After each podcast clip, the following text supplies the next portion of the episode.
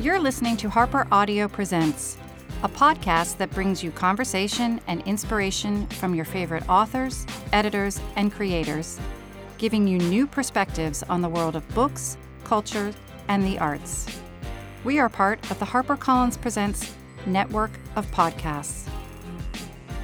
Frances Jensen is a professor of neurology and the chair of the neurology department at the Perelman School of Medicine, University of Pennsylvania. She was formerly a professor of neurology at Harvard Medical School, the director of translational neuroscience and the director of epilepsy research at Boston Children's Hospital, and a senior neurologist at Boston Children's Hospital and the Brigham and Women's Hospital. She is an advocate for the awareness of brain research and has written an astonishing, groundbreaking look at the brains of teenagers. It's the first book to focus exclusively on the brains of adolescents, dispelling widely spread myths and offering advice for parents, teachers, clinicians, and even teens themselves. First thing I want to say is thank you so much for writing a terrific book that does, in fact, succeed in what you quote as arming me with facts and fortitude about the teenage brain. And I understand that one of your goals with this book is to translate the real data and the real science around the teenage brain, and I'm, I'm so glad that you're doing that. So let's get right to some of the vital um, information that you share. And the, my first question is why is it that until so recently the teenage brain was so poorly understood? One of the reasons is that brain science has only been evolving in the last two to three decades. And I guess the first two the two extremes of life got looked at first early childhood and of course uh, senility and the aging brain.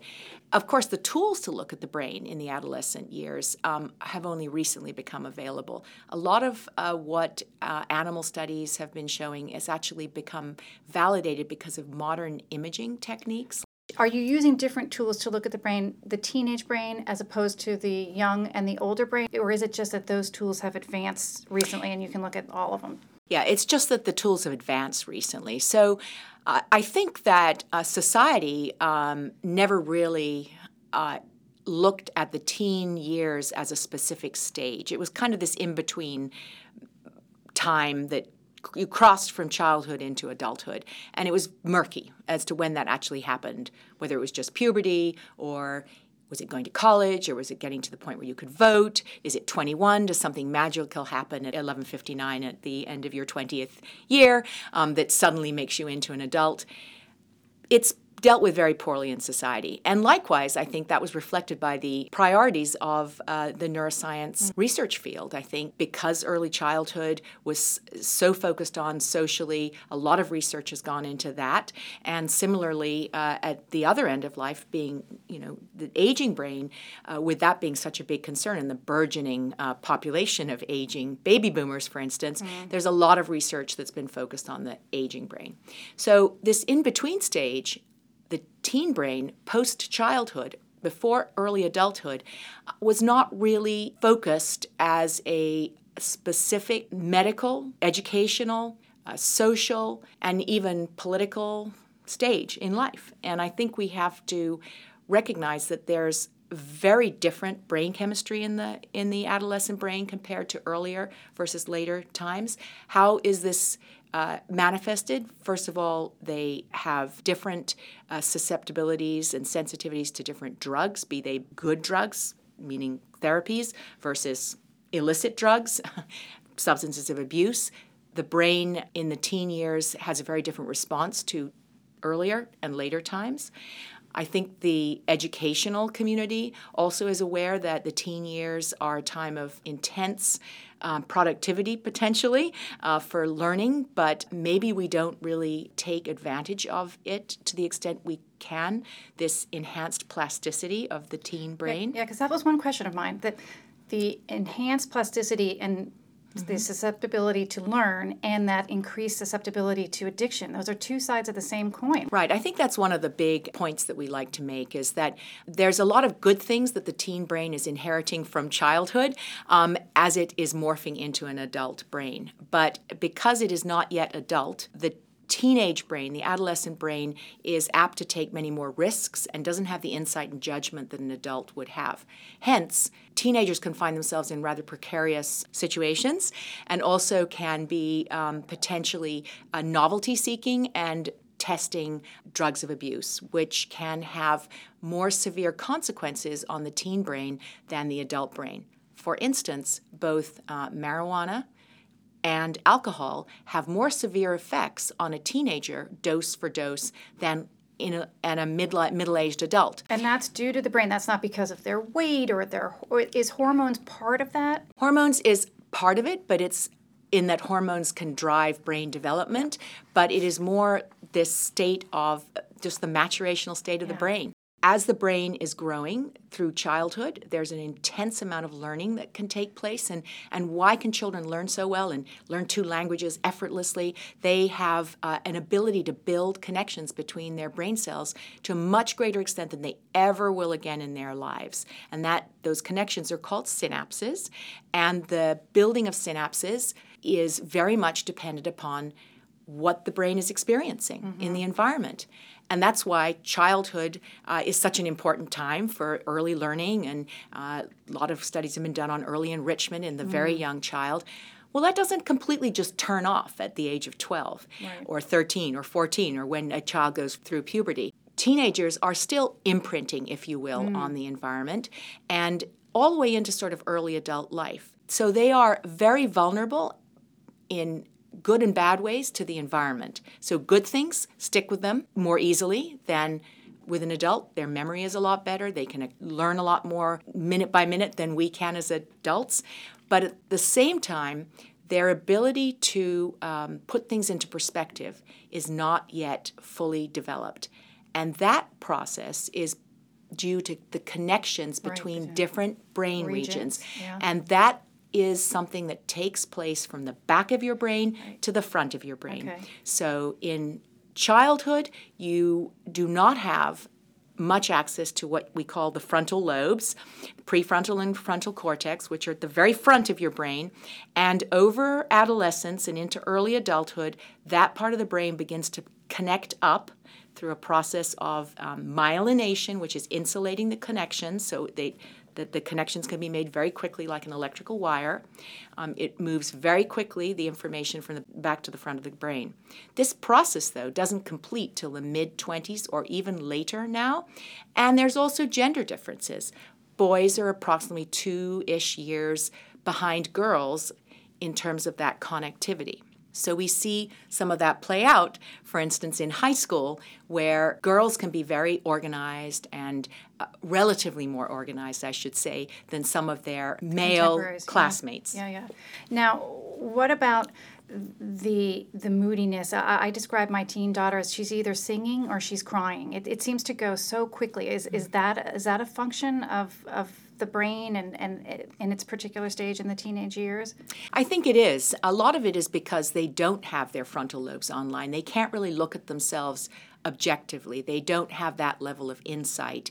Um, and things can be very confusing. This is, look, this is a time of huge discovery, of self discovery, the teen years. And in a way, I wish that some of the information that's in my book uh, could actually, or hope, I hope it does get to the teens themselves, i.e., the end users of yeah. this information. Because actually, when we've given this, uh, my talks to high schools, the teenagers are really fascinated they're in a trying to figure out what's going on yeah. with them. This is all new. And so adding some information to say, look, it's normal for you to be this way at this point. Right. It's normal for you to not be able to wake up until 11 o'clock on a Sunday morning. Your circadian rhythm is different. It's, there are explanations for the the kind of um, sort of the baseline the risky feeling. situations yeah, yeah, that you get yourself into there are know this about yourself and know that you have one brain, that this is a really wonderful time in development because you have this enhanced plasticity. You can correct learning problems that may have, um, or partially correct weaknesses, enhance strengths. Your IQ can change during your teen years. This was a huge revelation that yeah, research has huge. recently shown. So it's a time that is that teenagers should recognize is like a great chance to set themselves Right. up for life. You have one brain, take care of it while you're a teenager. It will pay off in spades through the rest of your life. That really is the primary message that, that you give throughout the books, and you then you get specific it, in terms of tools as to how to do that. And as someone who did read an earlier copy, I have started to talk to my teenagers differently and say, look, you know, this is the hand that you've been dealt at this time period. It will change again. But here's what we can do to optimize it. Here's what you can do. Uh, One of the things that I also learned in reading the book is you talk about the pruning of the brain cells and why this is a good and necessary thing, as as opposed to something that that we would fear, which almost makes it sound like. Yes, so as the brain develops, you first, the brain it creates a surplus of connections because it, I think teleologically, you don't know what environment you're going to end up in. But as you grow older, you're at least nature believes that's the environment you're going to be in for the rest of your life. So this pruning process begins to to start around adolescence or shortly after adolescence. And it's to hone the brain to make it more customized for its environment that you will live in and the skill set that you're going to need to carry forth your life. So this happens in all in all species. Um, that there is a critical period of development followed by a pruning process, which is really to sort of hone down and make the brain sort of lean and mean for the right environment. Yeah, I've heard you describe that that our brains as parents might be completely different, but it's lean and mean. And I, I, Yeah. I again, I- appreciate that you've emphasized the positive versus you know mm-hmm. the negative. And to that end, I, I think I'd like to ask you about you know some of the actual strategy that you give to people who are working with these adolescents. And of course, the- your first and foremost is count to ten. Yeah. And that is that is what to give our brains just just to give it a minute before we react. I think it's really important. I think if you understand what appears to be bizarre behavior coming out of your child, that you, you feel that another species has entered your household, and what how could this person be that same chubby little cherubic child that you took care of up until puberty? what is this surly person? You have to realize that they, in part, can't help it. Yeah. Um, they can and they can't. One thing that makes it worse is they will react to a negative response from a parent. It is all about becoming independent when you're a teenager. So if you alienate them by being so harsh on them Right. and not showing any understanding, it will be like a vicious cycle. You will f- become more and more distant from your child. This is not a good thing um, because you might miss the signs of depression or other mental illness. You might miss many behavioral problems that the child might be having, academic problems, anything. And you might just miss a good time because when they're Um, Right. when you're having fun, it's some of the best fun ever. To Right. be with these young burgeoning people. Exactly. And I always say, you know, I don't think the helicopter parent is a good strategy. However, we are parents. Parents have a responsibility to stay connected to their children through the teen years. It is important to try to stay connected.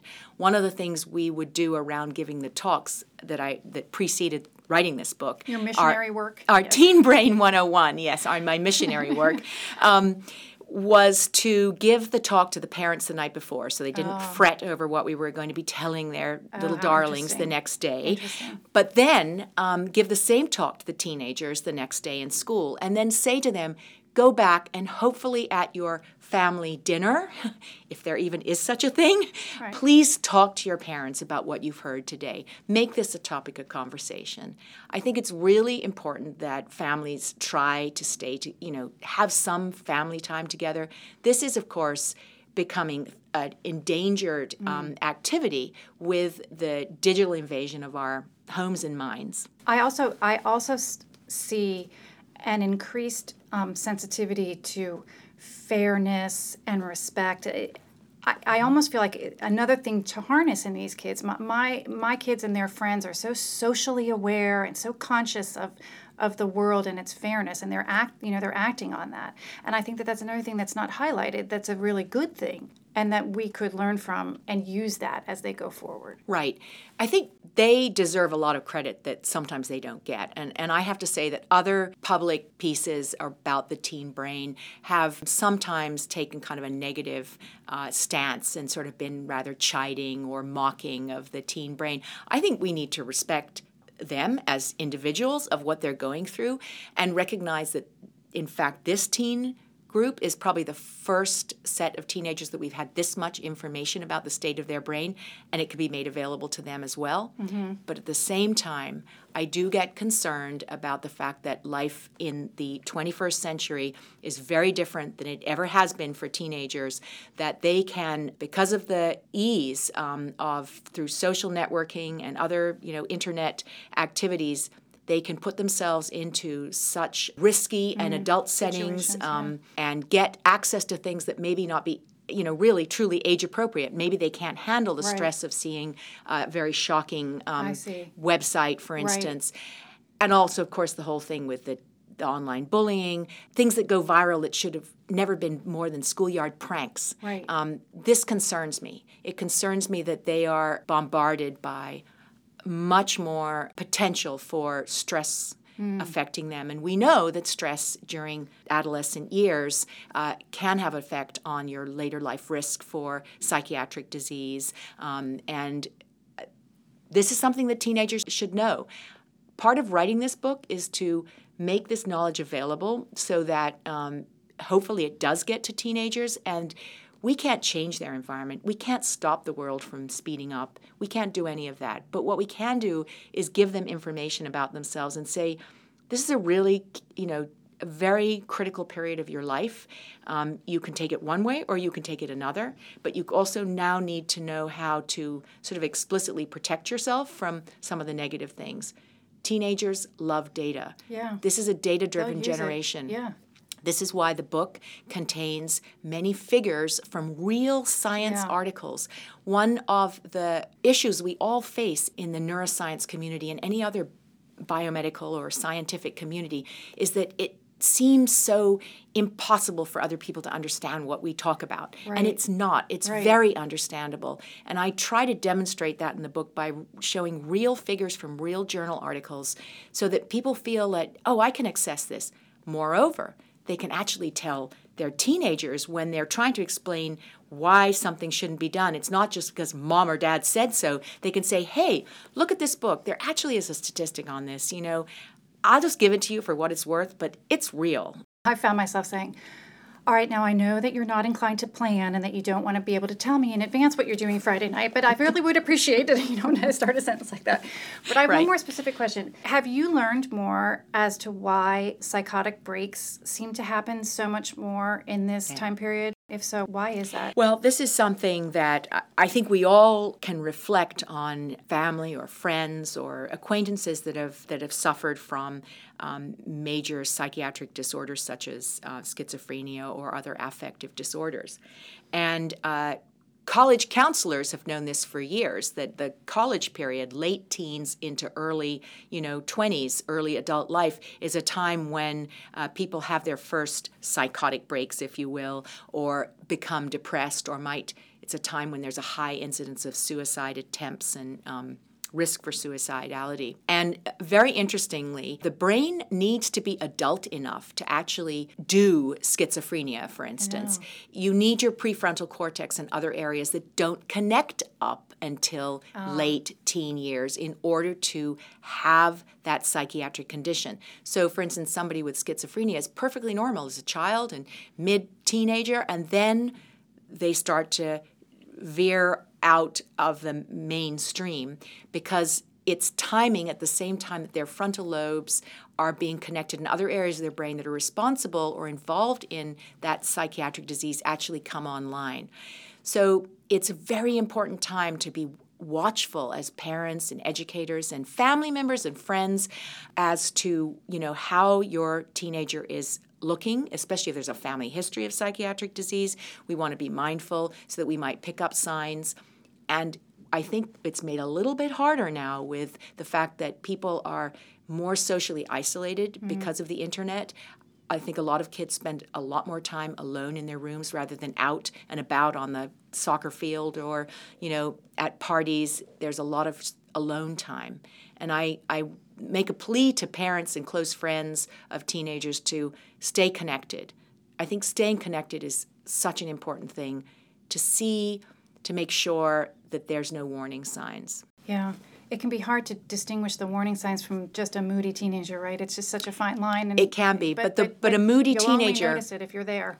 Obviously. Right. So there are, if you you know go to any of the websites from the you know different psychiatric associations. I mean, there are other pretty clear things like yeah. loss of weight, um, disheveled you know yeah, yeah, appearance, uh, clear insomnia. Um, there are quite a few physical signs that you Good. can pick up uh, that will give you a hint that this is not just a bad day that your teenager's having. Tell me what your experience was in terms of sitting down. I, am sure you've written throughout your entire career, but it, this is your first full length book, right? Yes. How did that go? Well, it was um, a very interesting experience. I certainly didn't know uh, what it was like to write a whole book, and I had a lot of help from um, Amy Nutt, who was the uh, co author on this book, and she gave me a lot of wisdom and uh, helped keep me in line. The book, initially, I wanted to make it as accurate as possible because that's all I knew. Right. When I write articles for science journals, you write in a very cold, objective mm. style, and you you try to only speak of facts and and and not really offer feelings or emotion or opinion yeah. Yeah, into yeah. that. So I found it actually after I got used to the idea of writing a book which had to have my voice in it and it had to draw from elements from my life. Um, I actually found it kind of liberating. Yeah. Uh, but it took a while to get there. Uh, but once we got going, it was great, and it was just a huge pleasure to to begin to sort of pull it together and keep the flow going and continue to relate it back to where I was when I first uh, had to deal with a specific instance that I write about in the book. It also made me uh, cherish those years, right. which are now yeah, behind me. Yeah. Um, my teenagers are now young men, they're in their early 20s. And I cherish that, and I would say to parents, remember that this is a period that is a, a golden time uh, in a way. As annoying and crazy as it feels, it'll pass all too quickly. Um, and that is good and bad. Because right. this too shall pass is a is a good thing to know when you're tearing your hair out. Um, but it's a period of time that I hope that parents um, can look back and go, I'm really glad about that time. I don't feel like I made massive mistakes. We all make mistakes, and your children learn with you. That's another important thing. As a parent of a teenager, you have to realize that they're watching you. Yeah. All the time. And it's that they, you can't move them about, you can't lift them up and lock, lock them in their room. They're big, tall, strong beings. You can only guide by role modeling. Yeah. And they watch you, they watch how you uh, handle an altercation on the road or in yeah. a store. Are you being enraged? Are you acting maybe not as civilized as you'd like to be when you think about it? They're watching you and they actually adopt your behavior. Yeah. They copy you all the time. And it's important to, to know that you may think that they aren't paying attention to yeah. you, they're paying attention to you. Yeah. You're their only point of reference. How you how you organize yourself each day. They may not be even close to organizing themselves, but when they're later in life, they'll go, "Oh yeah, my mom used to do that. Oh, my dad used to do that." I'm sure you've had that experience. Yeah. You actually behave that way later in adulthood. It's made me a better person. I know that she's watching and he's watching, Yeah. so I, I stand up a little straighter and I try to be kinder to the Verizon woman, even Right. when it's even when it's challenging. Sometimes you, some days are better. My mother used to say it's very easy to be a, a good mom until about four o'clock in the afternoon. And it, it kind of takes it goes down. I think that part is true as well. Well, that's a perfect way to end it. And I appreciate your sitting down with us. Thank you so much, and thank you ever so much for this book. Well, thank you for your interest. Thank you for listening. I'm Anna Maria Alessi, and this episode was edited by Sharon Matlin with production help from Jennifer Monroe. The books featured in this episode are available for purchase wherever books are sold. Please be sure to subscribe to Harper Audio Presents, and you can send us a question or comment via our Facebook page. We hope you'll join us next time as we hear more from leading figures across books, culture, and the arts, all brought to you by Harper Audio Presents.